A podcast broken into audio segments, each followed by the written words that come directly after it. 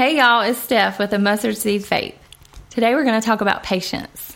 What is patience? It is the ability to endure difficult circumstances such as perseverance in the face of delay, especially when faced with long term difficulties. Patience is the level of endurance one can have before negativity.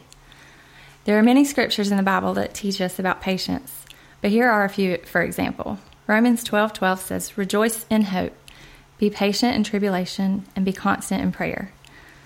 Galatians 6 9 says, And let us not grow weary of doing good, for in due season we will reap, if we do not give up. And finally, Romans eight twenty five. But if we hope for what we do not see, we wait for it with patience. But being patient is easier said than done. I've had many moments in life that felt like there was just no end in sight, not even a dead end, just a long, never ending uphill road. There are so many circumstances in life that God uses to try to teach us spiritually to live by what He wants, but we just want the results without the trials or the reward without the pain. I spent many days in my past trying to figure out what God was doing in my life and trying to just do what I thought would be best for my life instead of just trusting and waiting for God to reveal it to me. I look back now and realize all I had to do was just be patient and trust Him, but like many others, I wanted immediate results or answers. Many who know me know I love food.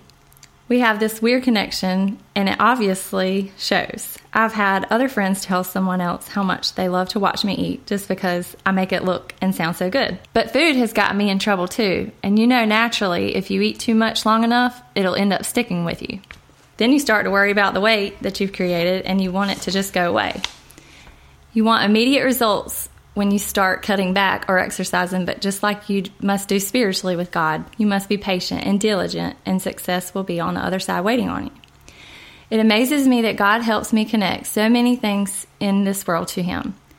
He is so good, and I'm just thankful to be able to learn more about Him every day.